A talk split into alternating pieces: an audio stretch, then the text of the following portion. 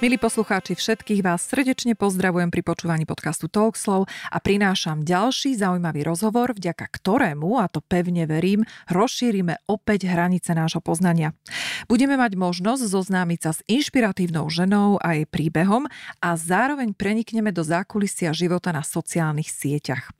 Volám sa Mária Bernátová a pozvanie do štúdia prijala odborníčka na marketing sociálnych sietí a Instagramová guru Tamara Rogožníková Gončarova. Od roku 2011 je diplomovanou marketérkou z PhD z masmediálnej komunikácie a reklamy. Začínala ako správca sociálnych sietí a počas materskej dovolenky založila projekt Instaraňajky, ktorý určite mnohí z vás poznajú. Neskôr sa stala aj spoluzakladateľkou série školení a workshopov Instabusiness. Ja som tesne pred nahrávaním zavesila na Instagramový účet anketu, na ten môj Instagramový účet, v ktorej som sa pýtala, či by respondenti boli ochotní vzdať sa všetkých sociálnych sietí na jeden rok. 60% odpovedajúcich by ochotných nebolo. Ja za seba hovorím, že ako podnikateľka by som stratila absolútne možnosť aktuálne komunikovať s môjim publikom a sledovateľmi. Avšak ako čisto súkromná osoba by som do tohto detoxu išla okamžite. Ako to máte vy?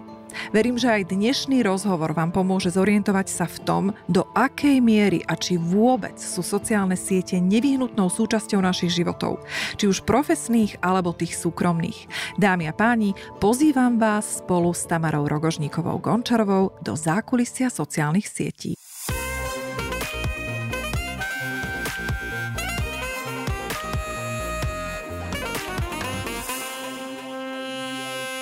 Tami, vitaj. Krásny deň, Marie. Ti ďakujem za takýto úžasný úvod. To je asi najkrajší úvod, aký som za poslednú dobu počula, jednak aj na moju osobu.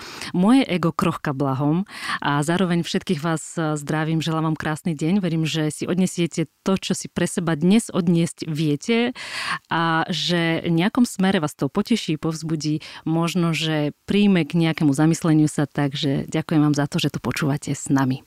Tami, ja som veľmi vďačná, keď ega krochkajú. Takže som rada, že som ti urobila radosť.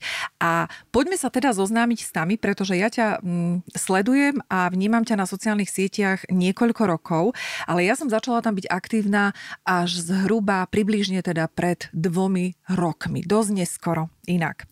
No a my sme sa stretli, a to teda porozprávam skrátka našim poslucháčom, na novej sociálnej sieti Clubhouse a týmto vám chcem, um, vážni poslucháči, dať do pozornosti naozaj sociálnu sieť, ktorá vám prinesie úplne iné rozmery, na aké ste boli doteraz zvyknutí, ale k tomu sa určite dostaneme. Tami, ty ako žena, takto by som to začala. Poď nám prosím ťa porozprávať niečo zaujímavé o tebe, pretože moje vycibrené ucho zaznamenalo tvoj ruský prízvuk. Je to zaujímavé, pretože niektorí myslia, že, alebo si myslia, že pochádzam z východu, ale niekedy eh, ich to prekvapí, že je to ešte východnejší východ. A ja zvyknem hovoriť, že vzdelaním som tunajšia a pôvodom tamojšia. Je to z jednej rozprávky a áno, ja mám ruský pôvod, moji rodičia sú Rusi a my sme sa na Slovensko pristahovali, keď som mala 10 rokov. A bola to taká emigrácia tretia v poradí a bola viac menej vynútená, lebo 90. roky eh, v postsovietských krajinách, kedy sa vlastne rozpadol sovietský zväz a každá tá krajina sa osamostatnila. V podstate sa nám popridelovali občianstva podľa toho, kde sme aktuálne boli. Vtedy aktuálne sme boli v Kieve a tým pádom my sme dostali ukrajinské občianstvo napriek tomu, že rodičia sú teda rodiny Rusy a len z hodou okolností sa ocitli v Kieve práve v tom období. Takže a v mojom rodnom liste stojí Kiev, Ukrajina. a touto, touto cestou aj vlastne, ak poznáte trošku z historického pohľadu, že Ukrajina si prechádzala naozaj náročným obdobím od černobylskej katastrofy, ktorá bola v 86. Ja som mala 3 roky, potom 89. rozpad, 92. kedy vznikla a oddelila sa Ukrajina, potom 90. roky bolo naozaj mafiánsky štát. Veľmi náročné miesto a obdobie, kde sa v podstate dvom celkom vzdelaným ľuďom, ako môj otec je diplomovaný inžinier a mama je klaviristka, čiže je pedagóg, tak e, nedokázali jednak uživiť malú rodinu, čiže ja som jediné dieťa, som jedináčik, ale ani nedokázali mať nejaké príležitosti a možnosti na život. A plnohodnotný, bezpečný. A tým pádom hľadali miesto, kde sa môžu usadiť a jednou z volieb bola práve, bolo práve Slovensko. A my sme sem preš, prišli vtedy, keď sa Slovensko oddelilo od Česka, čiže v 93. A tak e, sa začal písať môj slovenské, taká moja slovenská časť života, takže ten prízvuk ako dedičstvo stále ostalo lebo som nebola malé dieťa. A zároveň ako keby aj mentálne v sebe pociťujem to, že mám takúto tenziu, stále sa necítim svoja, ale ani tam, ani tu. Mm-hmm. To je ale dosť častý fenomén tých ľudí, ktorí odídu z toho miesta, kde sa narodili. Takže opäť nám to len potvrdzuješ. Ty si pamätáš tam niečo z toho obdobia? Dobre, určite si pamätáš, ale teraz myslím tú atmosféru, ktorú si opisovala, že tvoji rodičia i napriek tomu, že boli vysokoškolsko vzdelaní, tak neboli schopní uživiť tú rodinu. Ako to na teba vplývalo a aký ty máš ten e, závan tých spomienok ešte počas toho, ako ste boli v, na Ukrajine? Zaujímavé je to, že moji rodičia v podstate vždy boli zástancami toho, že pokiaľ, um, že sú také tri štádia a to je také štádium, že potrebujem uh, maximálne spraviť preto, aby som tú situáciu zmenil alebo napravil. Keď to nevyšlo, tak sa snažili zmeniť seba, aby dokázali existovať v tých podmienkach, čo tiež nevyšlo a tým pádom je tam tretia šanca odísť. Mm-hmm. A to bola v podstate tá šanca, keď som mala prvýkrát, to bola taká naozaj veľmi silný impuls a to bola práve, práve výbuch Černobylu, kedy e, Černobyl je asi 100 kilometrov od Kieva, je to veľmi blízko, nedalo sa dýchať, nedalo sa existovať, nedalo sa konzumovať A to potraviny. Si to si pamätám, pretože rodičia ma vlastne na druhý deň okamžite posadili do lietadla samo asi s množstvom deciek a ľudí a starších ľudí a poslali do Gruzinska. Môj otec pochádzal vlastne odtiaľ. A e, tam som vlastne ako trojročné dieťa sa ocitla, oni po určitom období, kedy si vybavili a dokázali vlastne prísť po mňa, takže tam nebola cesta naspäť, ako keby hneď sme emigrovali do Nemecka, do východného Nemecka. Slovenska. Počkaj, tam tu ťa zastavím. Áno. Trojročné dieťa ano. nasadia ano. do lietadla. Áno, to bola záchrana detí, k tomu môže. Wow, ty si to ja pamätáš? Som svojim, ja si to nepamätám. Pamätám si napríklad nejaké drobnosti. Pamätám si napríklad kartičku na krku. Doteraz mm-hmm. ju mhm. mám. A v podstate pamätám si možno, že nejaké také detské detaily, možno nejaké také drobnosti. Aj to je taká ťažká téma pre mňa, lebo o nej málo kedy hovorím. A uh, veľmi som za to vďačná, pretože mám mnoho na vlastne kamarátok a spolužiačov, ktoré viem, že sú ročníky práve 83, 80, pardon, 86, 87, 84, ktorí vlastne nemali možnosť odísť v tom období preč z toho zamoreného miesta a viem o tom, že majú následky doteraz zdravotné, steril, sú v podstate sterilné, mm-hmm. príroda im nedarovala dieťa a aj teraz vlastne po 30 zažívajú tie nádorové ochorenia oveľa intenzívnejšie a tak ďalej. Takže ja som vďačná rodičom za tento krok, ale neviem si predstaviť teraz, keď som rodič, čo to muselo byť pre nich. Mm-hmm. A koľko si tam bola vlastne Bola som tam krátko, bola som u starých rodičov v podstate, bolo to tým, že tie vzdialenosti boli aké boli, tak možno, že e, to bolo aj jediné obdobie, kedy e, oni si mňa užili. A potom sme emigrovali vlastne do Nemecka aj hlavne kvôli tomu, že naozaj tá ekologická katastrofálna situácia, tá politická katastrofálna situácia, že naozaj ako keby nebola cesta späť. A to je vlastne aj také obdobie takého bouncingu, také, že ideš z jednej strany na druhu, že vlastne nikde nie je istota, nič nie je isté. Domov nie je tam, kde si sa narodil, domov je tam, kde sú rodičia. A vlastne takéto to kolisanie z jednej strany na druhu a pocitovo mi pripomína práve tento rok 2021, keď prišla, v podstate prišiel COVID a vlastne ja som v sebe pocitila to, že ja som vlastne v pohode, že nie je pevný bod. Že vlastne pre mňa to je celkom prirodzený stav, že vlastne celé moje detstvo, lebo detstvo sa ti vždy spája s tým, čo ako keby ty a, priori vnímaš ako niečo pekné a ako normálne. A pre mňa vlastne som pochopila, že toto kolisanie a, a možno, že takéto, taká tá rezistencia nejakým vládnym štruktúram, tá chuť žiť aj tak naplno, že vlastne vo mne stále je, že ja sa vlastne cítim OK. Že mám také chvíľky, že áno, je mi ťažko, potom zase vidím množstvo príležitostí a ja vlastne takto kolíšem a že je to OK. Ale ja vidím, koľko ľudí napríklad trpí, ktorí zažívali stabilitu, vedia, že čo je domov, vedia napríklad, lebo u nás emigrácia bola iba one way, že nie cesty späť. Tak ako emigrácia aj na Slovensko bola one way, že proste nemali sme sa už kam vrátiť. Ani kvôli čomu sa vrátiť. Ani rodina tam nebola, ani miesto, ani vzťah, ani nič. Čiže v podstate vy sa stávate takým vyhnancom svojho štátu a prídete do štátu, kde ste tiež nie vítaní, lebo ja si pamätám, že som chodila do jedálne školskej a môj fyzikár nechcel sedieť so mnou za jedným stolom. A ja som bola, bolo dievča 10-ročné, 11-ročné a ja som vlastne nechápala, čo ja konkrétne som vykonala, iba to, že mám rúskú národnosť, stačilo na to, aby som bola odsudzovaná, teda neboli to veľmi priateľské vzťahy a tiež je to veľmi taká škola, taká mm, realistická, že vlastne mne nestačilo len byť. Ja som vždy musela dokázať niečo viacej, aby som mm, vlastne bola na tej úrovni ako človek, ktorý sa narodí v tej krajine a je tu doma. Mm-hmm. Čiže aj to je taká vec, ktorá so mnou stále je a ako keby neviem stále, aj stále tak zažívam, že nestačí len byť. Že ako keby nestačí len to, že som. Že musím niečo ešte navyše e, k tomu taký mm-hmm. bonus nejaký urobiť. Takže ty si vlastne nosila tú stigmu so sebou sebou um, niekoľko rokov, pretože ja si viem predstaviť, keby prišlo napríklad k nám ruské dievča do triedy, keď som mala, ja neviem, 10 rokov, tak tiež by to bolo pre nás vtedy, v tom čase, ako nejaká Majka z Gurunu. Neviem, či vieš, kto je Majka z Gurunu, taká rozprávka. Nie, tieto rozprávky som nevidela, ale približne viem kontext, takže...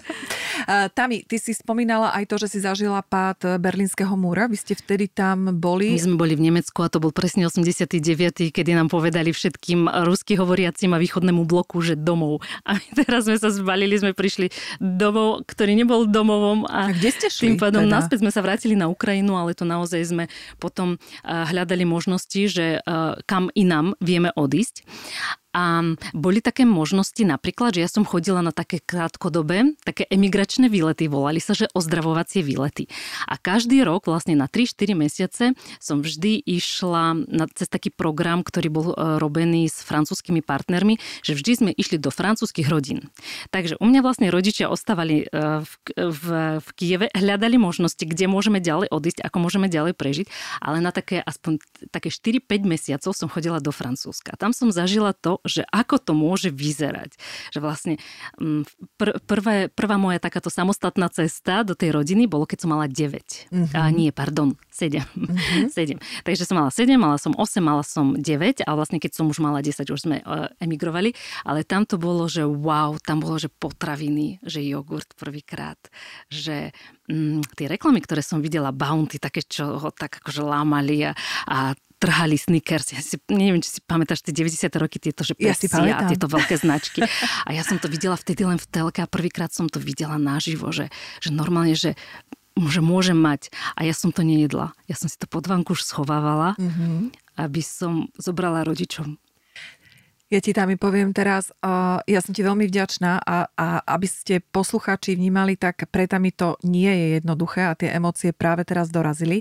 Takže ja ti, ja ti nahrám teraz, nebudeš veriť, ale počúvaj ma vo Francúzsku, čo my máme spoločné, teraz odpadneš. Ja som sa v 16 rokoch dostala do Francúzska k mojej rodine. A keď sme prišli a otvorili chladničku a videli zmrzlinu v kornútku zabalenú, pretože to u nás ešte neexistovalo, tak ja som za tie 3 týždne, čo som v tom Francúzsku bola, pribrala 8 kg. Pretože ja som nevedela, čo skôr zožrať. Doslova zožrať.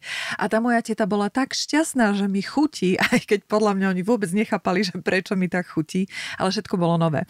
Takže môj prvý zážitok s takýmito exotickými záležitostiami to bolo vtedy to, v kapitalizme bol to tiež vo Francúzsku. bol obrovský no? zážitok, ale ja som vlastne videla, že ako ľudia vedia fungovať, ako môžu nezamkínať auto alebo dom, že keď deti idú do školy, že nemusíte mať bodyguarda, alebo nemusíte sa o to dieťa báť. Mm. Že pre mňa to bolo ako keby úplne taká, že nová sféra. Keď e, už som mala 9 a som sa vrátila, tak rodičia hovoria, že, že dosť, že proste nevieme ti kúpiť kiwi tu, že dvaja pracujeme, že, že situácia, že, že tým pádom musíme zmeniť miesto, kde mm-hmm. Sme, že proste nedá sa nič spraviť e, Jasne. na tom mieste, kde sme. Tak sme prišli na Slovensku, to bolo také super, že tu boli banány napríklad. Tak som si tak užívala, som mala na desiato, že banán. Pripadala som si tak neuveriteľne bohatá a veľká. A ja vlastne doteraz mám pocit, že, že uh, mi je veľa, veľa darovaného. Mm-hmm. Veľa som dostala a keď sa pozriem na vlastne podmienky, z akých pochádzame, na možnosti, aké boli,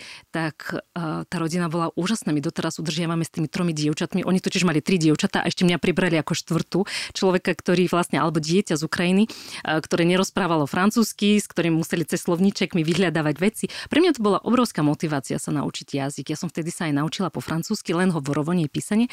Chodila som chvíľku s nimi aj do školy. Veľmi krásne ma prijali a naozaj taká tá ľudská dobrota doteraz, doteraz to vo mne rezonuje, že ja to musím brať. Mm, tak to si mala šťastie, pretože veľa takých rodín si zobralo deti a neboli to celkom šťastné príbehy. Takže vidíš, e, každému co je dáno, takže ano. toto je fakt, je to taká pokora, že? Tak, mm-hmm. Taká vyslovene, že vďačnosť za každý jeden moment, pretože sa to môže prevrátiť úplne inak. Tam ako si spomínaš Slovensko ako prvýkrát tie prvé myšlienky, ktoré ti napadnú v súvislosti so Slovenskom, okrem teda banánov? Že všetci rozprávajú veľmi e, ticho. Predstav si. Pamätám ako prvé, lebo... Um, a vy ste hneď prišli do Bratislavy? Nie, alebo? nie, my sme, my sme prišli do malého mestečka, 10 tisícového pri Nitre, do Vrábel. A bolo to také, že všade je ticho. Že žiadne auta takmer. Že mala som taký pocit, že či tu žijú ľudia. Bolo to zvláštne, tak zo, zo pár miliónového Kieva, v podstate, kde som bola zvyknutá na iný ruch, na iné možnosti, že vlastne mesto, ktoré nemá divadlo, mm-hmm. mesto, ktoré vlastne a, veľmi zvláštny, taký, ale mal som pocit, že som na dedine na dovolenke.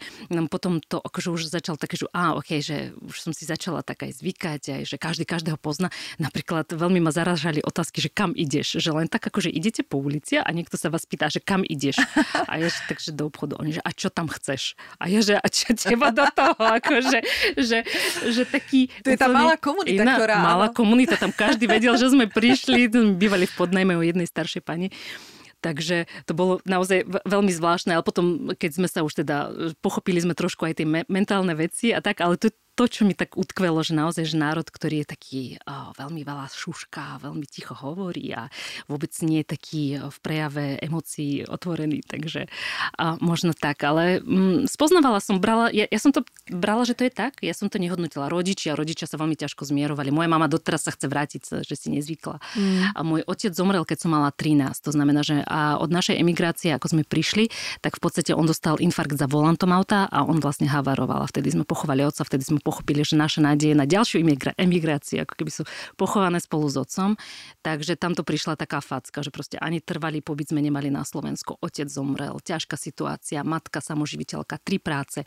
Takže ja akože to obdobie od mojich 13 do tých 20, ja si nepamätám mamu doma. Mm-hmm, jasné. Čo jazyk? Ako si sa zaradila medzi tých ostatných ľudí, pretože jazyk je najväčšia bariéra? Ja som neuveriteľne vďačná môjmu slovenčinárovi, ktorý už nie je medzi nami, ale bol to Srb.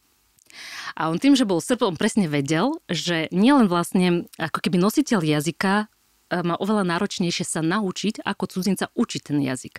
Musí prejsť cez lexikológiu, morfológiu, e, množstvo vied a hlavne metodológiu výuky jazyka ako cudzieho jazyka, aby dokázal naučiť vlastne svoj materský jazyk niekoho iného. Čiže to, že vieme rozprávať, neznamená, že vieme naučiť rozprávať. Tým, že on bol Srb, a mal svoju metodológiu, ktorá bola zaujímavá a ja som sa naozaj veľakrát som sa vrátila k tej metodológii, keď som potrebovala niečo prekonať, čo nechcem robiť.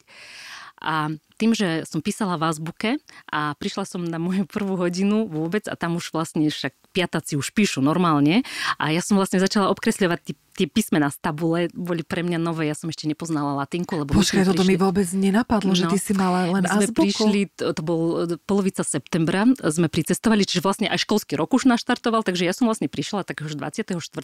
septembra 93 do školy, takže som akože mala pero a ja som si tam sadla a akože uč sa. A poprvé, ničomu som nerozumela, po druhé, e, deti na mňa pozerali naozaj ako tak zvláštny, zvláštneho tvora, že akože tie kamarátstva na mňa boli žiadne a akože brutálna izolácia a osamotenosť brutálna, vieš, prídeš domov, rodičia robia, vieš, nemáš komu sa toto. No, ale tento Srb vedel, že ako ma teda zamestnať a, a dal mi v podstate šlabikáre vlastne od jedna po a povedal mi vlastne prepísať do týždňa. Takže som vlastne všetkých 5 šlabikárov, ktoré inak Slováci berú teda raz za rok, jeden šlabika ročne, tak ja som ako keby mala ich všetkých naraz tých 4 alebo 5, ten prvý stupeň, že aby som mu ich opísala za týždeň. Takže ja som vlastne mala zošita, ja som ho obkresľovala a písala som mu to. No a, on povedal, že, akože, že to nestačí, že teraz potrebujeme vlastne knihy, že musím prepisovať knihy. Takže vlastne pamätám si Hviezdoslava, Hviezdoslava knihu a vlastne tam boli tlačené písmená, mojou úlohou bolo to prepísať. Takže ja som prepisovala, tým, že som, že som nemala vlastne e, viacero zošitov, takže len cerusko, lebo potom som to vygumovala a písala som odznova. A písala som dovtedy, kým som si to nespravila. Takže dokopy, keď môžem povedať, dosť, dosť tvrdá metodológia, som mala zabandažovaná, alebo boli krvavé od mozoľov ruky, ale uh, ja som sa tam v podstate, akože nebolo veľmi na výber, lebo dali mi tri mesiace, že ma nebudú kvalifikovať a potom ma budú kvalifikovať pracovať.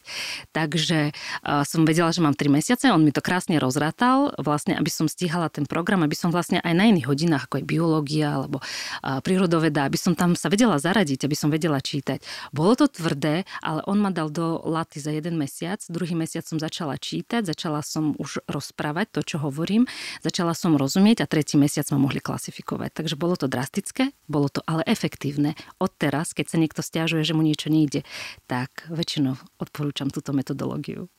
Tami, a keď sa na to pozeráš teraz z tvojho pohľadu, na tú malú Tami, ktorá bola hodina, ale že nie, že do vody, ale do oceána, podľa mňa žralokov, tak ty sa ako na to pozeráš? Čo to, čo posilnilo? Ktorú časť tvojej osobnosti?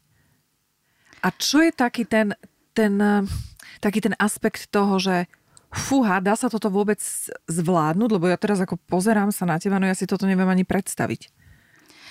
Uh, posilnilo v jednej časti a to je taký, také vnútorné jadro, že ja mám pocit, že, že ja som tank. Ja som dobrá, ja som milá, ale keď pôjde na lámanie chleba, na mne si zlomia zubky. Uh-huh. Čiže ten put seba záchovy podľa Nie, mňa... je neuveriteľný. Že sa ti, ja prežijem aj potkanou, fakt. Vieš čo, ale podľa tohto, čo rozprávaš, ja som teda vôbec nečakala, že to bude až takéto zaujímavé. A myslela som si, že hneď nabehneme na Instagram, ale ja kdeže, kdeže, ja, ja som rada. Mám takú dôveru v to, že ja prežijem hoci ako, hoci kde, za akýchkoľvek podmienok uh-huh. a potiahnem za sebou ľudí, ktorých mám rada. Ja mám tak neuveriteľnú silu v sebe, taký neuveriteľný zdroj a vďaku, že mám šancu dožiť tohto veku že e, každý deň sa zobudzam s tým, že žijem, že ja mám šancu ďalej mm-hmm. ešte mhm. niečo spraviť. E, že to je, ale to je odovzdané aj od mamy, aj od tatina, taká tá, taká tá iskra, taká tá, že, že, že, že ty musíš žiť. Života schopnosť. Že mm-hmm. situácie sa menia, ľudia sa menia, ale že proste ty musíš ísť ďalej. Že potrebuješ e, sa zmieriť a ísť ďalej. A prijať a ísť ďalej. A keď nevieš prijať, tak poď to meniť. Akože že, že po, poď do toho, že rieš, sa tým rieš keď prežijú, tie podmienky no? sa ti nepáčia, tak ich meň. Uh-huh. Choď preč. Choď na Mars pre mňa za mňa. Že teraz sa pýta maminy, že mám, mám že kde sa teraz tak dobre žije a on takže na Marse s Elonom Muskom. takže o, OK, že prečo nie, ale vlastne keď si zoberieš už Elona, keď som ho načrtla, všetko sú to deti emigrantov. Všimni si, že v podstate Elon z Južnej Afriky, mamka prišla tiež sama, abuser, manžel a tak ďalej, že veľa detí a tak ďalej, že nepochádzajú oni z bavlnkových rodín. Mm-hmm. Keď sa pozrieš aj na, na neviem, na viacero osobností, ktoré um, niečo dokázali a teda prišli na americký trh, kde dostali možno že viacej príležitosti um, než v iných, na iných trhoch, tak si všimne, že oni vlastne nemali, nemali milé, dobré a hojné detstvo. Že oni väčšinou mali veci, kde sa cítili sami, kde boli utlačaní, kde museli sa zmierovať, potiahnuť aj rodičov. A tam je, akože keď sa pozerám na takú mladšiu támy na seba, tak ja tam vidím iba to, že som chcela potešiť rodičov, vie, že, že to nebolo zbytočné. Mm-hmm. Ale potom sa to transformovalo do charakteru. No a teda charakter mám. Mm-hmm, super. No tam mi tak fakt, že zaujímavý príbeh. Ja by som ho teda vedela rozobrať na drobné a naozaj na chirurgickom stole, ale poďme mi teda na tie sociálne siete, tak ako som avizovala. A možno bude raz príležitosť, že tento príbeh rozobereme ešte podrobnejšie, pretože je zaujímavý a napadá mi kopec ďalších otázok. Ale poďme teda na tie sociálne siete, pretože to je niečo, čo hýbe dnešným svetom. A ja keď som si pozerala, v roku 2004, eh, vo februári 2004 vyšiel Facebook eh, medzi ľudí. V roku 2006 už mal 7 miliónov ľudí, čo je také, že smiešne, nie z dnešného pohľadu. A ja sama si pamätám, že ja som sa zaregistrovala na Facebook v 2009.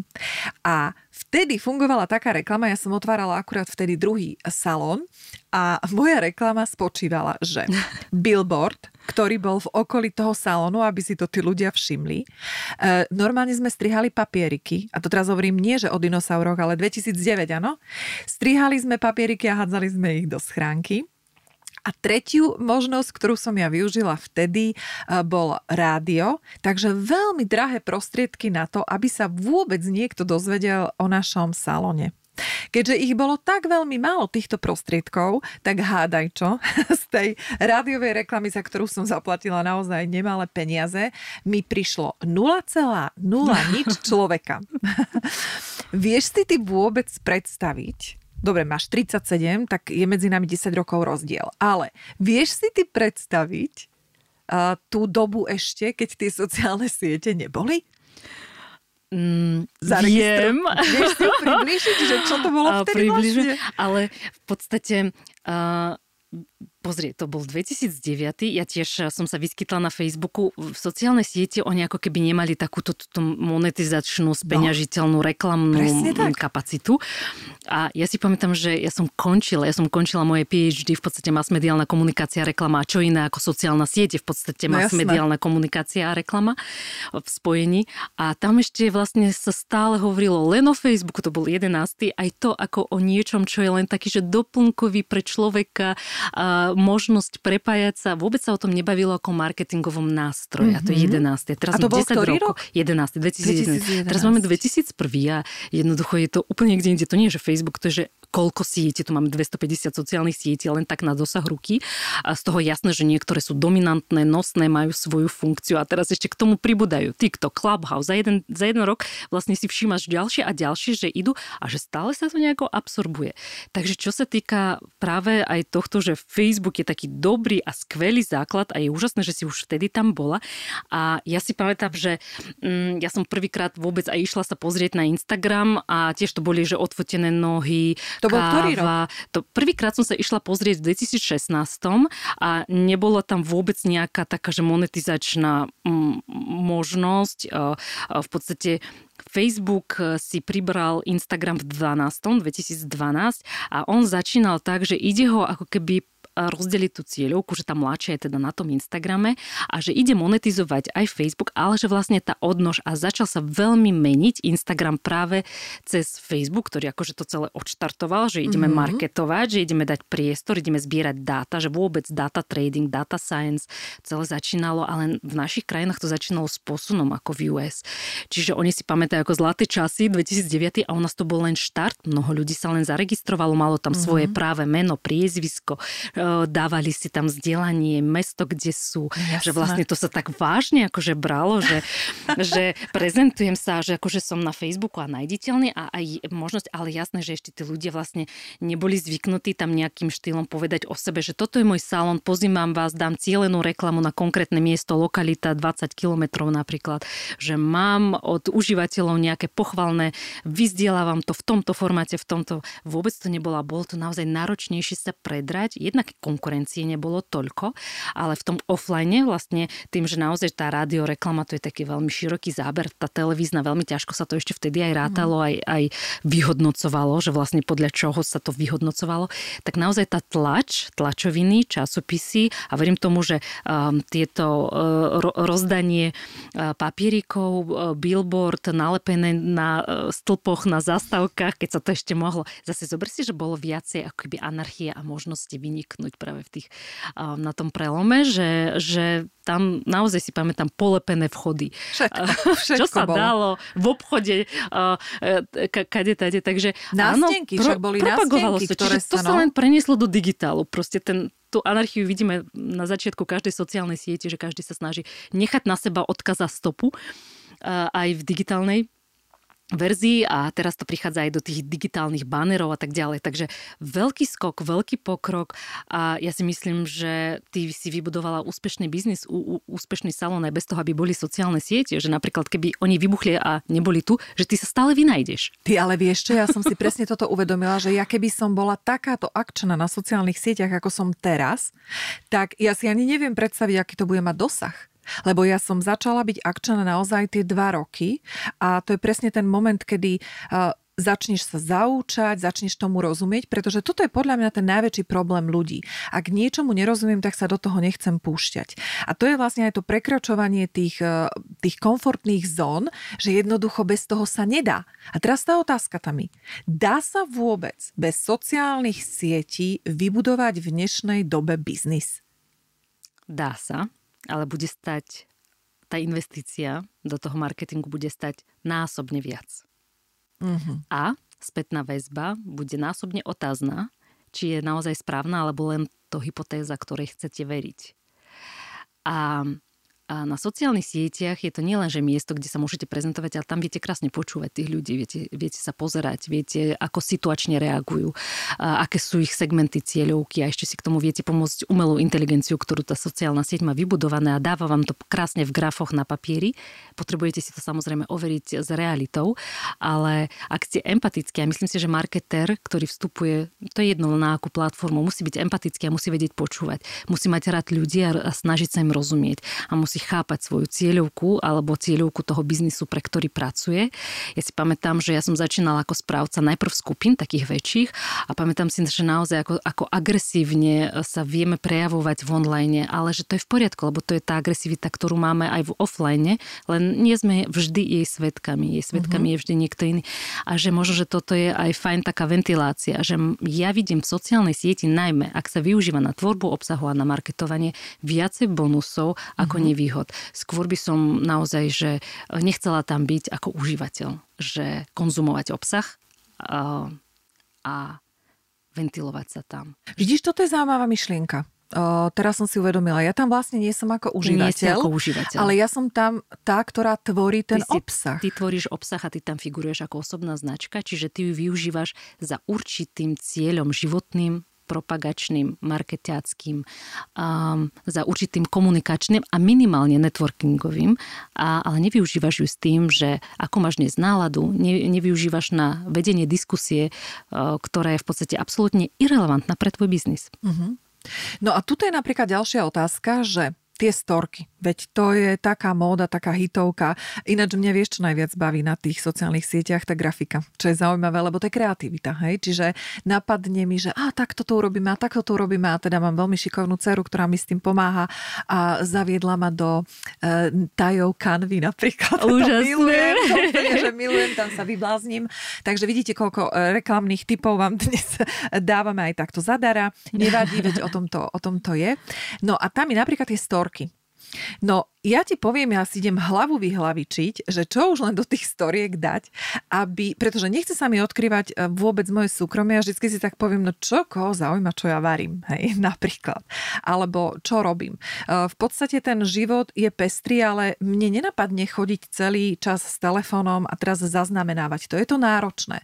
Teraz otázka na teba z prieskumov alebo z tvojej osobnej skúsenosti, vyžadujú si to tí spotrebitelia, aby človeka, ktorý stojí za tou značkou, a teraz použijeme môj príklad, lebo je veľmi jednoduchý, aby tento človek bol stále ukazovaný, že čo robím, ako robím a kedy to robím. Je to nevyhnutné? Výhodou sociálnej siete je, že ty si vytvoríš profil, kto, nad ktorým máš ako takú kontrolu ty, čo sa týka dávania obsahu. A pokiaľ sa držíš pravidiel tej platformy, nedávaš tam niečo, čo je príliš kontroverzné, respektíve je proti pravidlám platformy, mm-hmm. tak je na tebe, čo všetko ukážeš. A keď si predstavíš vlastne tmavú miestnosť a že ty máš baterku, tak je na tebe, na ktorú vec v tej miestnosti upriamiš to svetlo. To neznamená, že tie veci tam nie sú. Je len tma a sú, ostávajú neosvietené. A ty si vyberáš, to je presne tá práca s osobnou značkou na sociálnej siete, že si prestávaš byť Mária ako Mária, ako ťa pozná dcéra, ako ťa pozná partner, ako ťa poznajú rodičia, ale ty sa stávaš Mária Bernátova, ktorá je osobná značka, ktorá stojí z nejaké a chce o sebe dať vedieť iba to, čo ona nasvieti. Je na tebe, či ty si s tým OK a na svojej sociálnej sieti môžeš zdieľať, ak to súvisí s cieľom, na ktorý si išla na túto sociálnu sieť. Čiže ak predávaš kuchárku, tak potom má zmysel, ak kuchárskú knihu myslím, a máš svoju reštauráciu. Má zmysel, keď pozdieľaš zo pár typov a trikov z toho zákulisia, ako ty pripravuješ raňajky a tak ďalej. Tých ľudí to zaujíma, lebo to nejako súvisí s predmetom tvojej podnikateľskej činnosti, respektíve tej konverzie. A Môže to byť zaujímavé celkovo pre publikum, ak je to mediálne známa osobnosť, napríklad, že ako vyzerá mm, meditácia ráno, čo robí preto, aby sa udržiaval v takej kondícii. Ja by som si veľmi rada pozrela napríklad, uh, akým štýlom sa udržiava fit a aké rituály má. Um, napríklad ja neviem, Vladimír Putin, že ako to, že on dokáže niesť takýto veľký tlak, že dokáže tak dlho uh, existovať, mm-hmm. tak ostávať pri zdravom alebo nezdravom zmysle, že mňa by to zaujímalo. Ale on nie je na sociálnych sieťach, hej? Mm-hmm. Ale napríklad, ak ja by som začala zdieľať svoje ranné rutiny, to nikoho nezaujíma. Lebo, Ako vieš? Viem, lebo ľudia ma začínajú sledovať kvôli úžitku. A to je veľmi dôležité odsledovať, že čo je tým motivom a tým pádom akú stravu tú obsahovú, mm-hmm. chcú mať tí ľudia, respektíve ak mne sa to nepáči, že oni odo mňa žiadajú a mne sa to nepáči, že žiadajú, že chcú, tak ja si hľadám tých, ktorí to nebudú žiadať. A vieme to krásne korigovať. Ako keby my sa neodovzdávame tomu publiku, ale my si zbierame tú publikum. Mm-hmm. A tým pádom, že poprvé, nie som celebrita, nie som verejne známa osobnosť, nie som politik, tým pádom um, to zákulisie až tak veľmi nezaujíma, tak tu máme druhú stránku a že ten človek má motív prečo vôbec začať sledovať. Ja mu ten motiv dávam. Ja mu dávam úžitok, že ho naučím aj bezplatne rozumieť sa sociálnym sieťam a naučiť sa tam prezentovať tak, aby to nežralo čas, aby sme to mali pod kontrolou, aby sme dokázali konvertovať. A teraz si zober taký malý príklad, že v podstate máš fotografku, s ktorou pracuješ tak, že ona príde na session a tak ďalej, ale tá fotografka je aj mama. Čo ťa vlastne zaujíma na tej sociálnej sieti? To, že ona v podstate prebaľuje to babetko, utiera mu zádoček a tak ďalej? Alebo ťa zaujíma to, ako ona pracuje s klientmi, ako dodáva svoju prácu na čas, ako ukazuje to, že to spracováva a že ešte v deň na fotenie ti v podstate pošle upravené fotografie v tomto. Ktorý obsah teba ako klienta zaujíma? Lebo ty si klient, ty platíš. A teraz práve, práve prichádzame k tomu, že ty ako klient vlastne sedíš a čakáš, kedy ti prídu fotky. A ona v storkách zdieľa, ako je ochorelo dieťa, čo je ľudské, čo je pochopiteľné. Tak dobre, počkáš týždeň týždeň. Mm-hmm. Hej, dieťa sa vyzdravelo. Potom dáže je na Maldivách. A ty teraz, kde sú moje fotky? Vieš, ty ako klient stále na tom, kedy budú moje fotky. Mm-hmm. Akože ja sa teším, že ty relaxuješ. Chápeš tú pointu, že ten obsah nie je vhodný na zdieľanie, ak predávam seba ako osobnú značku fotografa. Mm-hmm. To znamená, že v podstate moja značka a čokoľvek, čo pridávam, áno, ja môžem tých ľudí zoznamiť so sebou ako s osobnosťou prostredníctvom veci, ktoré súvisia s môjim biznisom. Ja im môžem dať zákulisie toho, že nahrávame podcast. Po prvé, majú tam výhodu, že je to pre nich. Po druhé, môže to vyvolať emócie v nich, pochopenie, zdieľanie, zamyslenie sa a tak ďalej. Po nich, po, po tretie je to ľudské, po štvrté a tak ďalej. A stále to súvisí vlastne s našim nejakým gro, že čo ja chcem odovzdať svetu a zároveň čo od toho sveta chcem naspäť prijať. Mm-hmm. Takže vždy myslíte na to, že vy môžete nasvietiť presne tú časť, ktorú vy potrebujete a ktorá súvisí s biznisom a tie ostatné nie. A ak to publikum od vás žiada, tak jednoducho to nie je to vaše publikum, ktoré by ste chceli mať. Mm-hmm. Čiže, uh, aby som to pochopila a zhrnula, ide o to, aby sme si my vlastne uvedomili My každý vyberáme. jeden, čo ja chcem odovzdať a urobila si možno aj taký, alebo urobili, lebo však máme poslucháčov aj mužov, aby sme si urobili taký rešerš toho, že čo chcem vlastne tomu publiku svojmu alebo sledovateľom odovzdať. Uh, to znamená, že mať zámer za všetkým, čo robím. Presne Mohli by sme to takto zhrnúť. Ako zistím ale tú stravu? Ty si povedala, že aby som dala stravu svojim poslucháčom také alebo sledovateľom takú, akú chcú. Ako to zistíš, keď s nimi nekomunikuješ a si v podstate ty a potom tvojich, ja neviem, tisícky poslucháčov alebo sledovateľov? Najprv, Ako to mám, zistíš? najprv mám teda svoj cieľ, že čo ja vlastne chcem. To je fajn vedieť, že čo ja chcem a čo prostredníctvom, lebo sociálna sieť je nástroj. To je to isté, ako keby sme sa bavili, že je oheň zlý alebo dobrý. No záleží na čo sa používa. Je sociálna sieť zlá alebo dobrá? Záleží na čo sa používa. Je to nástroj. Je to nôž. Tým nožom môžeš niečo a môžeš niečo. Ten nôž môže byť v rukách takých alebo onakých. A tým pádom úplne to mení potom ten výsledok, že čo sa s tým stane. To je nástroj a je to dokonca nástroj, ktorý je vytvorený ľuďmi pre ľudí. Mm-hmm. To znamená, ten nástroj začínam využívať s tým, že ja presne viem, a ešte na Facebooku sa to volá, že feed, ako krmiť. Mm-hmm. Je to feed, je to krmenie obsahom. Ty svoje publikum krmiš a pozeráš sa, či mu to chutím, či to jedia. Mm-hmm. Ty sa môžeš rozhodnúť, že budeš mať uh, fast food, že budeš mať nízkokalorickú, nízku výživnú stravu, mm-hmm. typu uh, že sa prezentuješ nejakým štýlom, odhaľuješ tie časti, ktoré chceš odhaľovať. Získavaš tým pádom tie reakcie, ktoré chceš získavať. Nič nie je len tak, že samé od seba. To znamená, ty robíš akciu a dostávaš na ňu reakciu. Ak sa ti nepáči reakcia, zmeň svoju akciu. Ak sa mi nepáči, čo hovoríš, musím zmeniť to, čo hovorím ja. Mm-hmm. Ak sa mi nepáči to, čo ja počúvam z druhej strany, ja musím meniť svoju reč, ja musím meniť seba. V tom, čo ja odovzdávam. Takže ešte raz myšlienka. Ak sa vám nepačí, čo počujete, mente to, čo hovoríte. Čiže ak si zoberieme, že stráva, med, nektár, že je to kvetinka, ona môže na seba, na to, čo ona ponúka v určitom období, prilákať aj včelu, ktorú chce prilákať, ale aj muchu. Mm-hmm. A tej mhm. muche je v podstate jedno, či sedí na exkremente alebo na kvetinke. Ale tá kvetinka, čo chce kvetinka? Ona chce včelu. Včelu, no.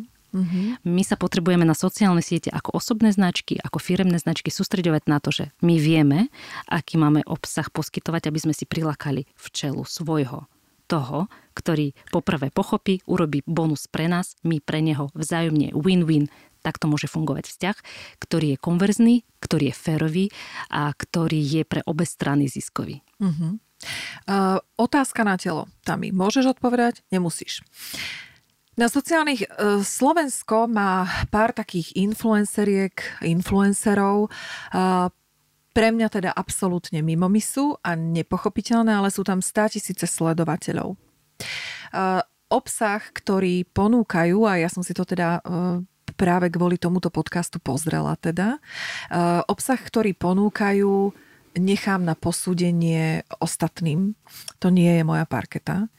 Ale tá otázka na telo Hovorí to niečo aj o krajine a o vyspelosti Slovenska, eh, keď máme influencerky v popredí také, ako máme? A aký obsah kreujú? Jednoznačne. To je úroveň, úroveň národa, ktoré tvorí mm. tzv. Že masovosť. No, a ja sa trochu obávam. A v podstate aj tak sa zamýšľam nad tým, že čo vieme s tým robiť. A to je to, čo som začala napríklad od seba v malom, lebo no daj, som zastanca to toho, že, že svoj mikrosvet, keď začneme meniť a keď každý meníme ten svoj mikrosvet, dokážeme vlastne dosiahnuť nejakú zmenu. Tí, ktorí majú najmenej čo povedať, tých počuť najhlasnejšie. No. A tým dali šancu sociálne siete, lebo vstup tam bol vlastne bezplatný. Čo nechcem povedať, že v tradičných médiách sa toto nestáva, ale a, tu je naozaj prach vstupu veľmi ľahký. Nainštaluješ si aplikáciu a môžeš hlásať napríklad, čo chceš. A odrazu získavaš ľudí, ktorí a, s tebou túto hodnotu viacej tzv. hodnot zdieľajú, respektíve tento postoj k životu. A, a jednoducho vrána k vráne. A tam je aj taký, aj, aj taký obdobný kontingent. Druhá vec je tá, že či je pre teba zaujímavý ten eh, sociálny kapitál, ktorý ten človek okolo seba vyzbieral. A voláme to, že teda či sedí s tebou vlastne, či s tebou rezonuje ako so značkou a daný influencer a či reálne on združuje tú cieľovú kategóriu, ktorú ty chceš, skoro ty chceš komunikovať. Čo častokrát to tak nemusí byť. Ale tam, kde je dopyt, tam je aj ponuka. Mali guráž, mali odvahu, prišli dosť včas, aby si dokázali vyzbierať publikum a tým pádom majú na toto publikum dosah. Čo my s tým vieme urobiť? Veľmi málo. Mm-hmm, super informácia. Čo vieme, my vlastne ako to vieme ovplyvniť? Dosť veľa vtedy, keď začneme my, ktorí máme čo povedať, my, ktorí máme vzdelanie, my, ktorí sme odborníci, aby sme vyšli z tej sféry iba výkonu tejto činnosti a začali edukovať a začali si vytvárať svoje mini komunity, ktoré sú hodnotné, ktoré prinášajú obsah. Som proti tomu, aby sme bojovali proti niečomu, to je veľa energie zbytočne. Som za to, aby sme vytvárali niečo. A tým pádom, tým, že my sa etablujeme, že my stojíme na hard skills, stojíme na schopnostiach, ktoré sme získavali dlho, ktoré máme z praxe aby doktori, aby elita, aby politici, ktorí naozaj sú uh, skvelí diplomati, aby sa dokázali z nadhľadu, aby filozofi sa prepájali, aby psychológovia sa prepájali s marketérmi, aby sme tvorili komunity, ktoré sú tak obohacujúce, tak prospešné pre ľudí, že raz, raz sa o nás dozvedia a raz nám dajú prioritu pred ľahko traviteľným obsahom, ktorý tiež sa konzumuje, tiež sa pri ňom oddychuje. Ale chcem, aby každé to odvetvie napríklad, ktorému sa venujeme, aby sme ho vedeli podať tak chrumkavo, tak pekne a tak sexy, že dokážeme zlákať aj človeka, ktorý um, celkom tomu nerozumie, ale vytvoríme protipol, vytvoríme možnosť. Na voľnom trhu vytvoríme priestor, kde môžu prísť ľudia a môžu byť spoločnosti inteligentných ľudí, a ľudí emo- emočných, ľudí schopných rozprávať, ľudí schopných prezentovať. Potrebujeme odborníkom zlepšiť schopnosť prezentácie, marketingu, ich etablovania sa aj naprieč sociálnymi sieťami, aby sme vytvárali voľný prístupný obsah, ktorý bude dvíhať látku tejto spoločnosti na vyššiu úroveň a tým pádom bude čoraz nižšia potreba práve navštevovať takéto, alebo sledovať mm-hmm. takéto celebrity, ktoré vznikli tak veľmi rýchlo kvásne, až toľko hodnot nemajú mm-hmm. ako zdieľať ani z čoho zdieľať. No je zaujímavé, že existuje samozrejme nejaký verejný tlak a takisto aj mnohé ataky, že a toto urobila zle a toto urobila takto, ale neklesá počet tých sledovateľov. To znamená, že ja mám pocit, ako keby ľudia naozaj bažia po tých senzáciách a čím je tá senzácia väčšia, tak tým je lepšie. A takisto verím tam, tak som rada, že sme v tejto miestnosti aspoň dve, že sa to celé zmení, pretože ako ja rada e, spomínam, tak e, nastáva taká ďalšia sedemročná éra e, nejaký, v nejakom transformačnom procese. To samozrejme, keby vám nebolo jasné, tak sa to dozviete v mnohých ďalších podcastoch, kde to rozoberám. A ja verím, že do toho 27, tak som si dala taký vnútorný cieľ, že sa to trochu tak akože poprelieva a nebudú tie, tie, tie influencerky, alebo nazvime to influencery, takýmto spôsobom uh, kradnúť. Nie, že kradnúť, čak oni sú tam dobrovoľne, ale vyslovene, že zatoxikovávať tie sociálne siete. Tak to je taká moja vnútorná viera a chcela som teda počuť ten tvoj názor. A nie sme tu iba dve, akože v, v tomto momente, vieš? ale ja verím, každý z vás, ktorý počúva, vlastne môže pomôcť aj šíreniu tohto obsahu tým, že pozdiela so svojimi známymi. To je jedno, či verejne na sociálnych sieťach alebo cez messengery, že pozdielate napríklad link na toto stretnutie a že už aj týmto sa začne možno, že nejaké to semienko a začne prerastať, dáme mu čas a viete vlastne tak takouto formou poďakovať aj nám dvom za náš čas, za, naše, za našu vrúcnú chuť pomôcť a šíriť obsah, ktorý je hodnotný, ktorý má čo dať, ktorý vás môže obohatiť, ktorý vás môže upokojiť alebo posilniť v niektorých chvíľkach. Záleží, čo aktuálne prežívate. Všetci sme ľudia, všetci sme zraniteľní, ale keď každý z nás naozaj nad tým svojim mikrosvetom sa pravdivo zamyslí, teraz je doba pravdy, teraz žijeme totálnu postmodernu, ktorá sa prelína s modernou a čiže žijeme v takom, takom že meta, metamodernizme. To znamená, znamená, že chodíme vlastne od nejakých prísnych pravidiel k totálnej anarchii a potom zase k prísnej, čiže vlastne koliše nás to, že nikde nie je ten zachytný bod a ak nájdete už len na našom tolku zachytný bod, ak začnete pracovať na svojom mikrosvete, aby bol proste krásny, milý, nádherný, aby bol obohacujúci, to je skvelý začiatok. Ja si myslím, že aj skôr ako za 7 rokov. Mm. Mm, lebo influencer ako taký pojem tu vždy bol, akože boli tu vždy osobnosti, ktoré ovplyvňovali, ale nedostávali taký mediálny priestor, ako dostávajú za posledných 5-10 rokov práve mm-hmm. ľudia, ktorí nevynikali žiadnou schopnosťou. Nie sú to športovci, nie sú to herci, nie sú to politici, nie sú to v podstate mediálne známe osobnosti. Sú to ľudia, ktorí vznikli z reality show a ten trafik tých ľudí, ktorí akože ich tam začali pozerať, je to niečo ako taká kostná ohryzanie. Tak vlastne len preliali na niektorú z sociálnych sietí, na niektorú z platform, boli prví a nebolo tam veľmi koho sledovať. Napríklad napríklad teraz, keď sme sa bavili o Clubhouse, vieš, že kým tá konkurencia tam nie je veľká, tak už mm-hmm. každý každého pozná, že zober si, že v podstate tam máš najväčší, um, najväčšiu šancu sa etablovať, lebo akože nie je extra koho iného sledovať. A takto to bolo aj vlastne v počiatkoch. A napríklad ja, ja sa skôr nechávam inšpirovať a, a skôr rozmýšľam nad tým, že keď ona môže mať taký vplyv, že prečo ja ho nemám, prečo ja nemám 100 tisíc no a sledovateľov. Povedz. povedz, prečo no ja povedz. takáto geniálna, takáto krásna, takáto no? inšpiratívna no, žena, dávaj. ty takáto no, žena, ktorá má čo zdieľať, vieš, proste proste miliónový biznis za sebou, jednoducho záležitosti, ktoré reálne vieš urobiť, máš čo pozdieľať z vlastnej skúsenosti, že proste nemáš taký vplyv. Prečo? No? Prečo? No povedz. No neviem. Ani ty? Je, Minečko, ja som sa tešila, že príde rozuzlenie príbehu. A Derek každý ho máme zase. inde. Vieš, ale pointa je tá, že ja na tom pracujem. Že akože ja, ja na tom pracujem a pre mňa to nemusí byť akože um, niekoľko nul, sú to len nuly. A pre mňa naozaj je dôležitá tá zapojenosť a ten vplyv. Aj si všímam, že aj keď ten človek, napríklad keď aj um, kade tady chodím, že ja viem o tom, že oni vedia, že existujem. Mm-hmm. Aj napriek tomu, že ma oficiálne nesledujú. A ja napríklad, že viem napríklad, že mám vplyv, ale že nepotrebujem to mať doložené, že mne stačí vlastne ten, ten uh, pocit. A ja, ja si to tak kompenzujem, také, že, že robí mi to dobre a to je také ego. A je vždy fajn oddeliť takéto tvoje ego ktorý ti pomáha v biznise a si dravá a ideš. A potom zase sa vrátiť k tomu svojmu, také, taká moja dušička, moje také, že ňuňu, a taká, že keď som doma s detičkami, také, že ježiš, matička uh, chlpatá. Áno, áno, áno. A ono ten rok pravdy, ktorý hovoríš, tak e, fajne, dobre si to, e, dobre si to povedala, pretože mi sa páči, že ideš takto. A tam cítiť to prirodzené sebavedomie, pretože málo ktorá žena si to vie takto o sebe povedať, takže to veľmi oceňujem. A veľmi chcem podporiť aj naše posluchačky. Muži s týmto nemajú problém, Slovenky naozaj si veľmi málo veria. A neviem, kde nastala tá chyba, že tak strašne sa chcú, chcú tohto neduhu, povedzme, ktorí vnímajú ako neduch. To nie je, že zvonka neduch, ale že tak tak neuveriteľne sa ho snažia za tú fyzickú krásu, vyšperkovaním totálne fyzické krásy a upravenosti a všetkého, že tak neuveriteľne sa snažia ísť práve z toho vonkajšieho smerom k tomu vnútru, než z toho vnútra, z toho sebavedomia k tomu vonkajšiemu, čo keby je udržateľnejšie a je oveľa ako keby energickejšie a dokáže naozaj um, tak tú ženu predrať do sveta, aby proste mala hlas, aby mala rovnaké sebavedomie, aby proste, keď sú to ženy pilotky, tak jednoducho, aby mali rovnaký hlas ako muži piloti. Keď sú to ženy vedkynie, nech majú rovnaký hlas, silný, sebavedomý v tom presvedčení.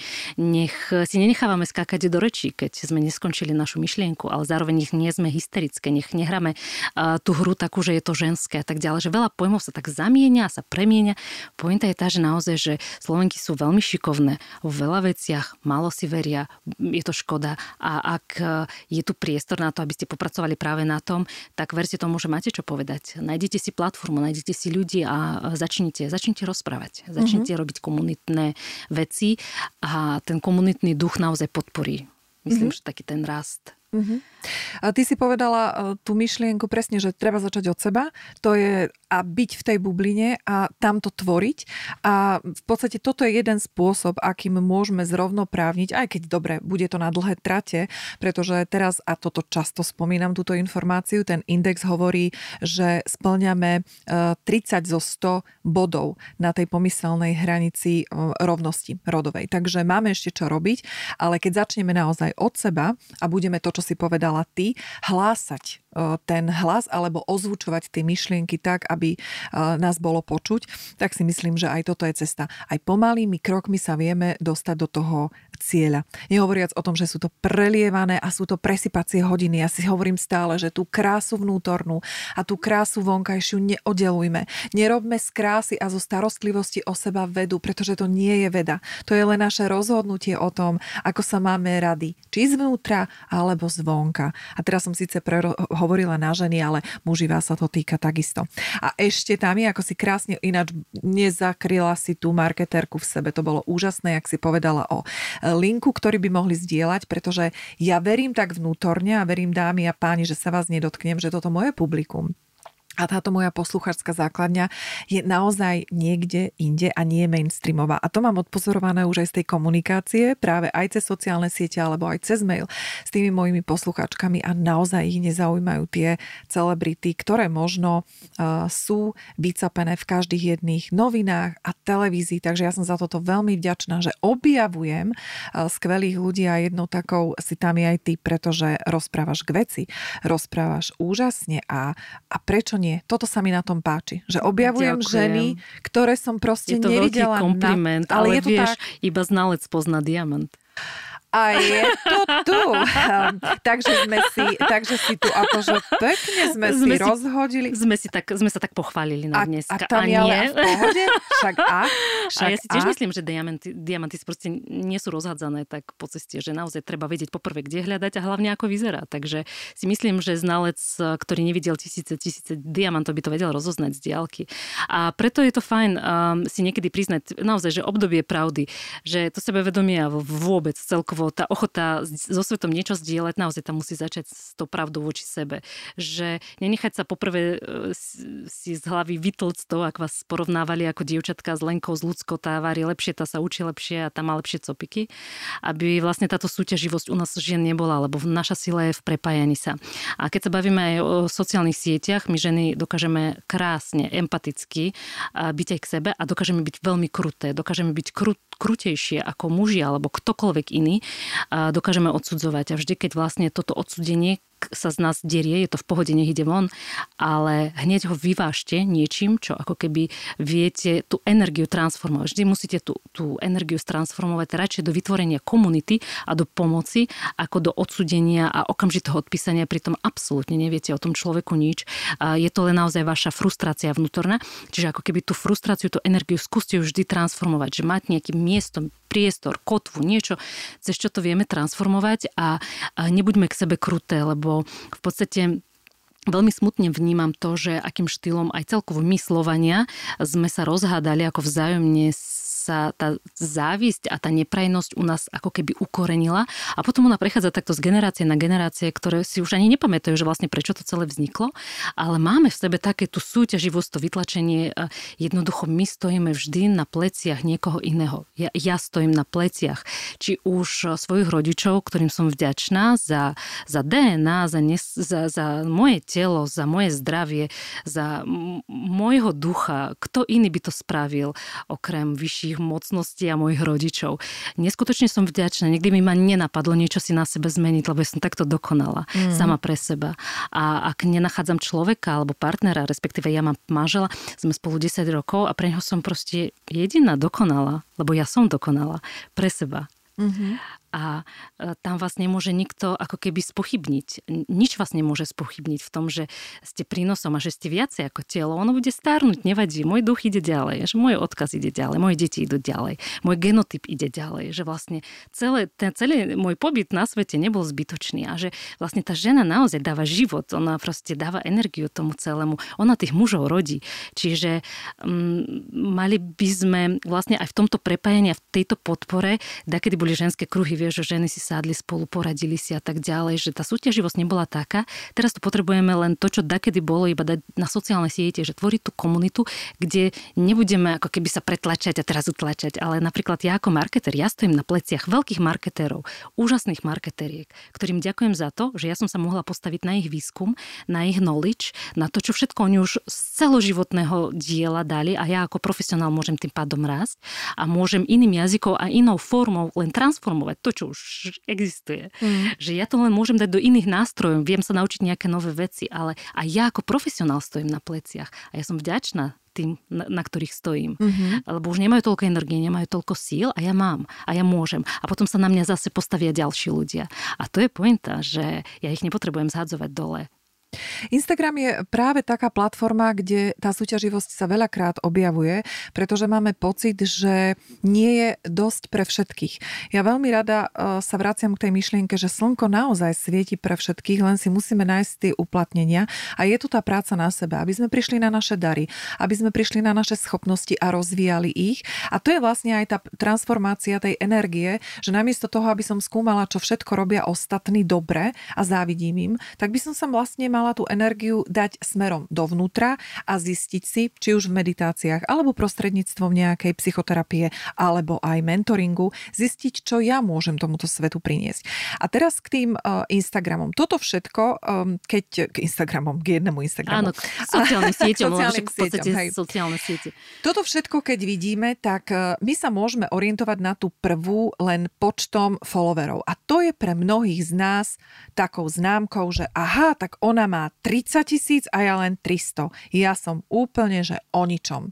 Tami, ako si to máme my, ľudia, ženy, muži, uh, vysvetliť, že aj keď máme tých 300 sledovateľov a sú, dáme tomu organicky, tak ono to stojí za to, pretože tá komunita so mnou uh, funguje je taký švedský um, jednak psychiatr a človek, ktorý uh, v podstate veľmi intenzívne pracoval aj s výskumom sociálnych sietí. Anders Hansen sa volá, on vydal knihu ohľadne toho, že ako vlastne sociálne siete nám hekli mozog. A to konkrétne rozoberá to, že uh, počas ten technologický vývoj bol tak neuveriteľne rýchly pre náš mozog, že nás, náš mozog sa v podstate správa aj tak, ako takedy na savane, len proste tie možnosti, ten rýchly raz, on nie je schopný absorbovať. A tým pádom my sa stále správame ako na savane. Preto sociálne siete, oni v podstate nás celkom tak oklamali, lebo nám povedali, že o, mnoho ľudí poznáš, mnoho ľudí ťa vie ohodnotiť, podporiť a tak ďalej. Čiže stále tam máme také, že keď ťa nasleduje veľa ľudí, takže asi niečím si dobrý, vynimočný, máš niečo, čo ťa dáva vyššie o level, že vieš prežiť. Čiže buď máš financie, buď máš moc, buď máš... No niečo máš a ja zatiaľ ešte neviem, čo máš. Dám pre istotu tak ako stádo. E, dám tam tiež, popozerám sa, že teda, že čo konkrétne také špeciálne, alebo tak, ale že ty ma chrániš. Lebo evidentne ty vieš lepšie prežiť ako ja. Že máme takú tú na, našu naozaj, to, to je akože spontánna reakcia, že keď niekto. Na druhej strane potom na mozog hovorí, dá sa to kúpiť, to je to len toľko to, vôbec to nemusí byť pravda a tak ďalej. Ale veľa ľudí je zneistených, veľa ľudí nevie, čo má hľadať, aké veci, že keď všetci, tak aj ja. Ja som študovala v Londýne jeden semester na Tottenham University mm, komunikačné stratégie. A a mal, mala som takú možnosť pri, privyrábať. Moja kamarátka mm, bola spevačka, ktorá študovala vlastne v, bola operná spevačka a študovala v London, v London University v Kráľovskej a oni mali tzv. kšefty ku ktorej som sa pridala, že akože kšeft. A, a kšefty spočívali v tom, že a niekoľko desiatok až stoviek študentov mali brigády. Ale to nie, že umývať riady niekde alebo tak, ale že v opere, v opera house, volali sa tzv. že klak. A my sme brigadovali tak, že najprv ťa vlastne prijali, na túto brigadu si musel poznať tú, ktorú operu, to znamená máme Verdiho, to znamená máme konkrétne časti a vlastne vtedy, keď má solo, niektorá z hostujúcich speváčok, že potom máš vyskočiť, tlieskať a kričať, pískať. Aha. Čiže tieto služby si nakupovali vlastne hostujúce. Napríklad zober si, že do London Opera House príde uh, Magdalena Kožena z Česka, ktorú napríklad tam nikto nepozná, vieš, je tam taká osamotená. A teraz napríklad ona si zaplatí takúto službu, ktorá sa už vtedy poskytuje, to bol rok, no 2000, 2000, koľko, 3, 4? Tak som teraz, oči mám zase vyguľané až na mikrofóne. Takže pointa je tá, že my sme takto brigadovali, že akože nebolo to tak, že verejne, bolo to dané také, že asistencia, hostessing a tak ďalej, ale teda, že verejne pointa toho bola, že musíš poznať Áriu, Árie uh, približne, kedy, kedy je tam solo, kedy je to a kedy vlastne to treba dať, mm-hmm. že? Takže musel, museli to byť študenti uh, hudby, ja mám vyštudovanú hudbu, takže bola som v obraze, ale samozrejme Rosana bola lepšia, ona bola z Brazílie, takže boli sme umiestnení v rôznych eh, priestoroch, priestoroch v rôznych obecenstve, obecenstve mm-hmm. tzv. seeding, e, rozposiaty. Áno. A tým pádom vlastne vždy, keď to bolo dohodnuté, ona si kupovala konkrétny počet tých aplausov a výsko standing ovations. Čiže tam sa kupovalo, tam boli baličky 10, 30, alebo totálne, že na záver, také, že neukončiť potlesk, bol akože taký bonusový. My sme dostávali vyplatené po našej každej jednej opere, to znamená, pre mňa to bola výhoda, ja som študentka, ja som tam prišla pekne oblečená, to bolo úžasné, naozaj to bol najkrajší zárobok, akých som zažívala. Prišla som do Opera House zadarmo, listok tam stal tisíc libier, alebo neviem koľko. Boli tam úžasní ľudia, všetko krásne, proste celé to prostredie. Dôležité je, aby som nezabudla tlieskať, keď mám, za čo ma platia. Takže takýmto štýlom sme si privyrábali klax ako klax. Zober si, že toto isté sa len proste premiesňuje potom do veľkých podujatí, konferencií, MLM, záležitostí, no, veľkých motivačných gúrov, že oni tam majú svojich ľudí, ktorí vlastne takto pre nich pracujú a tým pádom my keď sme vyskočili 100 ľudí v sále a sme tlieskali, počkaj, ty Počkaj, to až 100 ľudí mala kúpených Áno, na to? napríklad. Wow. Ma, boli tam baličky, mohla si si kúpiť viac. Ono záleží, že či to dokáže rozhýbať to publikum. A oni vždy sledovali, koľko majú predajných lístkov, aby to percento naozaj k tomu sedelo. Bolo to dokonalé, lenže našou úlohou bolo vytvoriť atmosféru a tým pádom v podstate, že keď sme vyskočili napríklad 60 a sme tlieskali po jej napríklad prejave, tak tí ostatní sa obzerali a tiež sa postavili no jasné. a tlieskali. Vlna. Kivadlo takzvané, no oni vtedy neohodnocovali to, že či fakt to bolo dobré, že až také, že by som vyskočil. Mm-hmm. Nevyskočili by platiaci diváci. Ale tá atmosféra sa vytvorila tak, že už potom aj sami vstávali, lebo už akože sa im to páčilo, už dostali tú energiu, tú náladu. A ja chcem povedať, že proste my sme len ľudia, že je to v poriadku, že takto to funguje. Musíme o tom vedieť, ale a potom si musíme povedať pravdu. A potom, keď vidím na tých titulkoch týchto, tieto celebrity, ne, nebavme sa o konkrétnych menách. Nemusíme, kde, kde ale ja vlastne všetci vieme. A ja myslím, že všetci vedia a nevedia všetci, vieš. A tým mm-hmm. pádom je to také, že je to také úsmevné a milé, že ten človek sa chváli.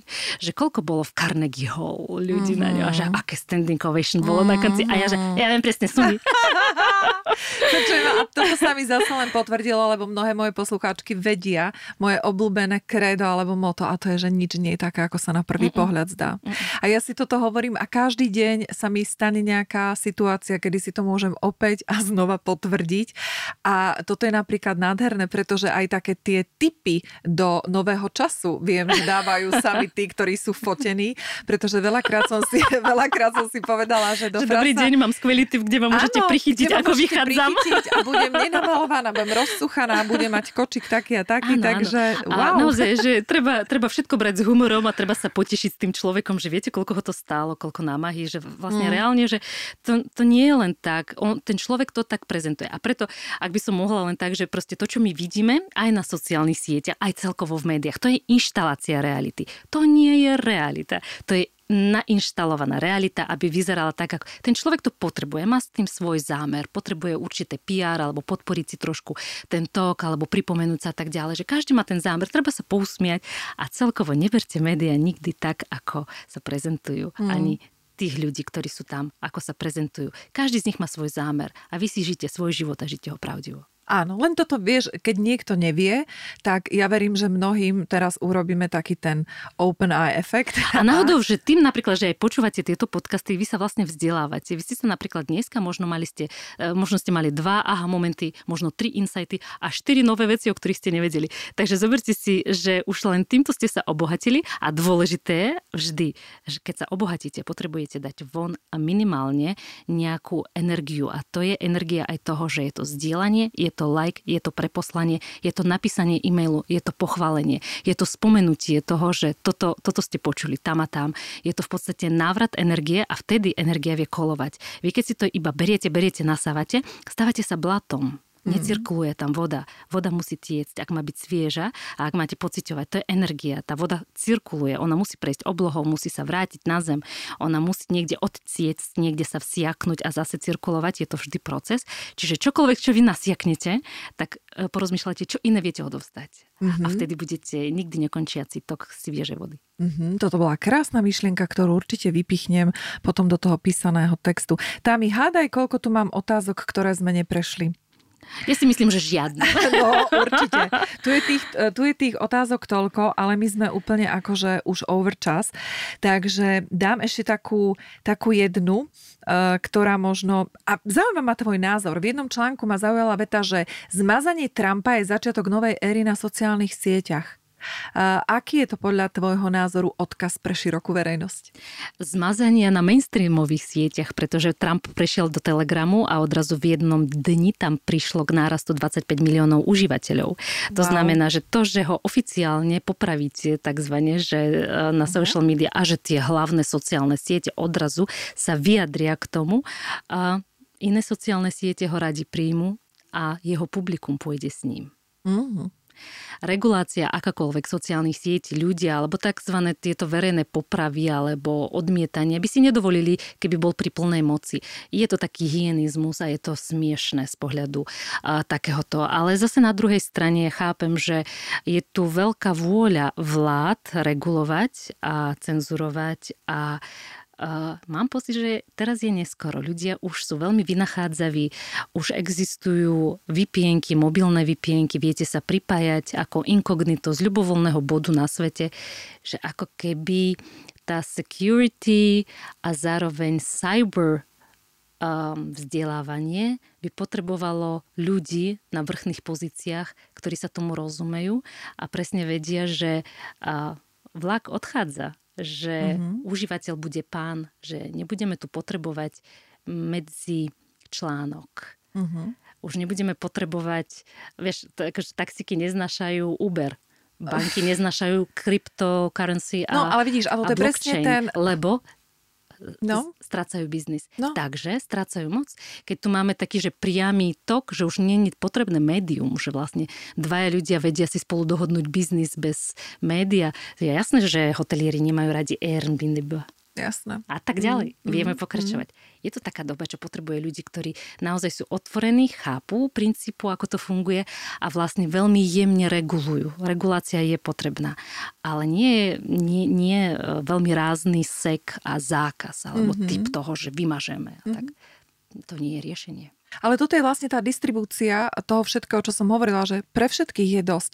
Len prečo chceme niektorí ľudia 70% podielu všetkého? Pretože keby sa to rozhodilo rovnakým počtom, zober si taký socializmus, dobre, ty si ho moc nepamätáš, ale tam sme mali všetci, čo sme potrebovali, hej? A tam aj tá súťaživosť bola oveľa menšia.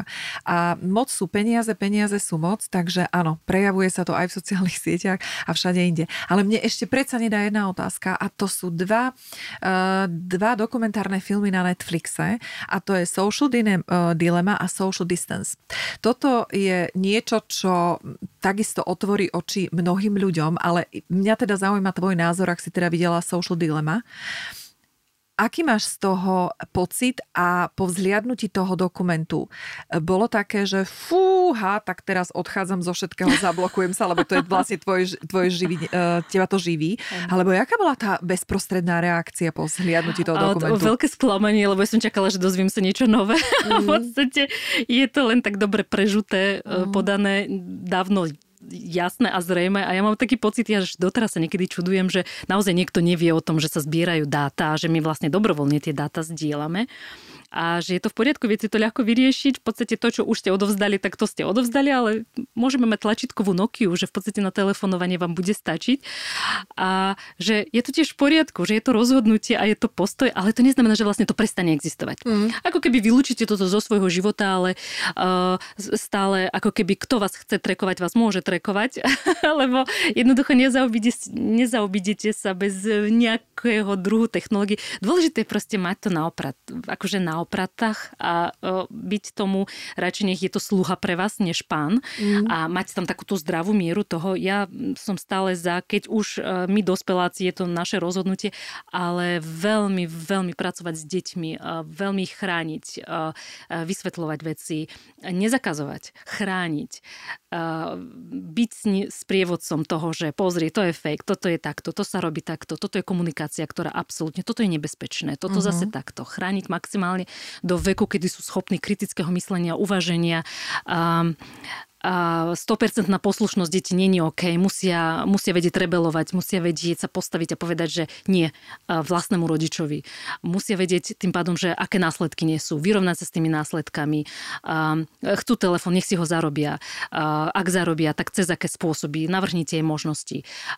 Že potrebujeme byť sprievodcami, nepotrebujeme chrániť a potom pustiť vlastne kvietok do presadiť kvietok z nejakého takého chráneného prostredia potom do hôr, že áno, existuje a bude to existovať, bude to v nejakých iných formátoch, ale jednoducho ľudia to chcú, takže to existovať bude. Mm. Um, tieto filmy aj v podstate stále ja vždy tak pozerám s tým, že niečo nové sa dozviem, aj fake famous, no. ktorý bol na HBO, že ako sa nakupujú sledovateľia, že, že to všetko vieme, že to mm. akože len proste to niekto tak zhrnul, akože otestoval, a je to fajn case study, ale to len na troch ľuďoch, že v podstate podstate ja v mojej dennej praxi, aj keď pracujem s influencermi alebo pracujem s osobnými značkami, s firemnými, že ja to vidím akože dennodenne, že to je akože bežná prax, že už je to bežné, že toto je mm. že normálne, že skôr som čakala, že čo bude také svieže, zaujímavé. Som rada, že tieto témy sa odkrývajú pre tých, koho tá téma nezaujímala, a ktorí na Facebook prezdielajú jeden článok raz za rok, že zase aby sme neboli paranoidní na druhej strane. Um, že chcem, aby tam bol naozaj zdravý balans, ale musíme si uvedomiť, že my sa v tejto téme tiež potrebujeme vzdelávať. Mm. Tiež potrebujeme vedieť, že aké dáta, akým štýlom sa s nimi pracuje. To fajn, že to sa proste načína, že aj takouto formou je taká diskusia aj verejná, že sa s tým pracuje a ja vlastne v mojej praxi tiež učím pracovať efektívne s tým, čo máme, čo prezentujeme, ako vieme využívať dáta, lebo to je to marketovanie. Ale zase na druhej strane som človek, ktorý absolútne nemá žiadnu potrebu niečo zdieľať také veľmi súkromné na sociálnych mm. sieťach. Nemám tú potrebu. Sú ľudia, ktorí majú tú potrebu potrebu, tak ju riešia. Ale naozaj veľmi opatrne, čo sa týka detí, že deti chrániť maximálne. Jasné. Ono, tie dokumentárne filmy boli venované širokej verejnosti, nemarketérom, takže uh, lizli to a vysvetlili podľa mňa všetkým ľuďom a tak, ako si povedala, nôž môžeme aj krájať koláč a môžeme aj zabiť, takže máme nástroj v rukách a my si rozhodneme o tom, ako s ním budeme narábať. Otázka ale naozaj už posledná, pretože to nemôžem vynechať a to je, Tami, tvoj názor a príchuť Clubhouse. Ako to vnímaš? Je to taký svieži vietor v plachtách mnohých odborníkov, klubov, ľudí, ktorí sa jednak majú s čím podeliť a na druhej strane chcú sa zviditeľniť na platforme, ktorá ešte nie je zahltená, saturovaná tak, ako sú iné social media a zároveň tá novosť, to, že sa krásne pracuje s tým, že je to len na pozvánky a dokonca iba pre tých, čo majú iOS zariadenie. A dokonca, keď tam prídeš, tak máš len dve pozvánky, ktoré si môžeš ako keby, že iba tých vzácných a tých najbližších si pozvať krásne sa pracuje s FOMO, Fear of Missing Out, že keď teraz si nevypočuješ toto liveku, ale vysielanie, že už si to nevypočuješ nikdy a prídeš, a, oveľa a prídeš oveľa. A teraz na nás, na našu mentalitu, Slovensko, Česko, Ukrajinsko, Rusko, že niečo zadarmo ti môže uniknúť, niečo kvalitné, nejaká príležitosť a možnosť.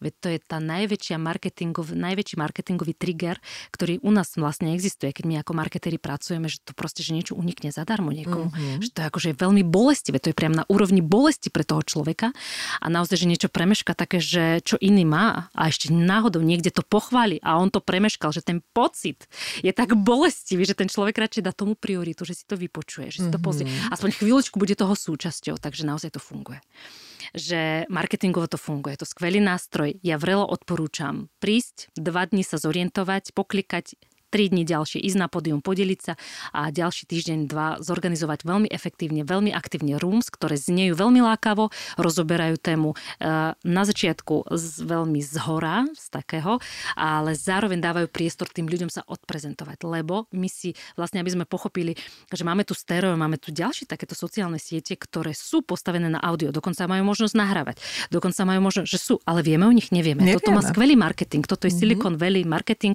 americký, perfektný perfektne dokonali, proste fantastické postavené. V pravom čase.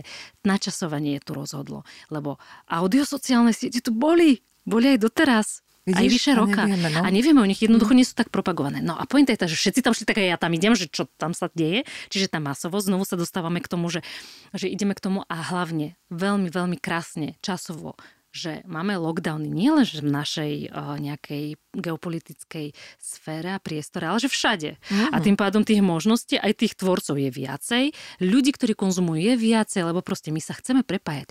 A my už nechceme pasívne vnímanie, tak ako v televízii alebo v rádiu, že my sme len posluchači. Ja chcem do toho aj šteknúť niečo. Ja sa chcem vyjadriť, ja chcem emóciu, alebo prídem si napríklad do nejakej rumky, že dneska si idem akože spraviť také, že dobre, idem sa vyventilovať. A že toto má a tak ďalej. Čiže my si plníme svoje ciele.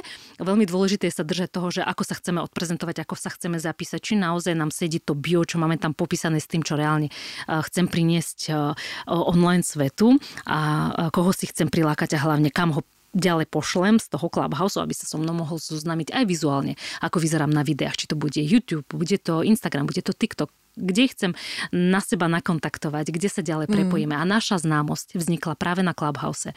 Je to úžasné, že mm, v priebehu pár dní uh, dokážeš nájsť ľudí, ktorí možno, že nie sú mediálne, mediálne verejne známi, ale sú známi pre svoju uh, komunitu, komunitu a mm-hmm. sú proste, a doteraz odrazu uh, je ich viac vidno. A toto je naozaj taký priestor objavovateľský, spoločenský, má to rozmer aj edukatívny, má to rozmer taký aktivizačný. Veľa ľudí vychádza e, zo zóny komfortu, že dokážu rozprávať, že je tam tá kamera, že tie kamery sa naozaj boja, tak toto je priestor, ako môžu dať o sebe vedieť a vlastne prestávajú sa báť, začínajú tvoriť ja vnímam veľmi pozitívne. Verím, že táto krivka bude potom pokračovať ďalej, že monetizácia nezabije tie také hviezdy Clubhouse a chuť tam byť a chuť konzumovať a tvoriť obsah.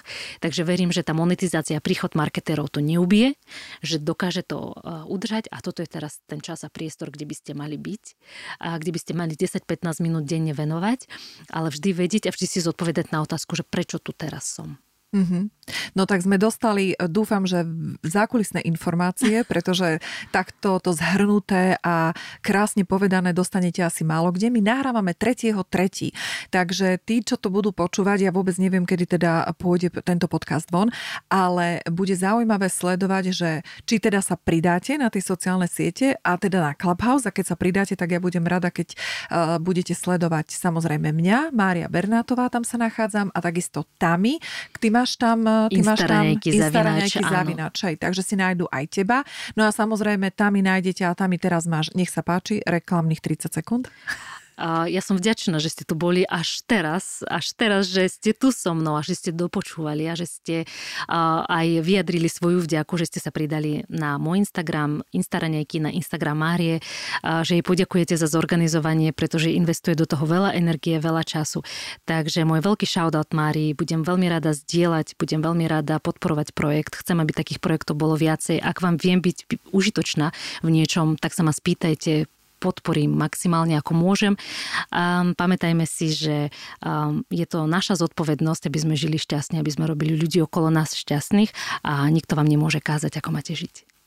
Tami, ďakujem veľmi pekne bolo to krásne, príjemné a môžem ti povedať, že máme asi rekord, najdlhší podcast, ale jednoducho to sú veci, ktoré idú spontáne a keď to raz nejde seknúť, no tak to raz seknúť nejde.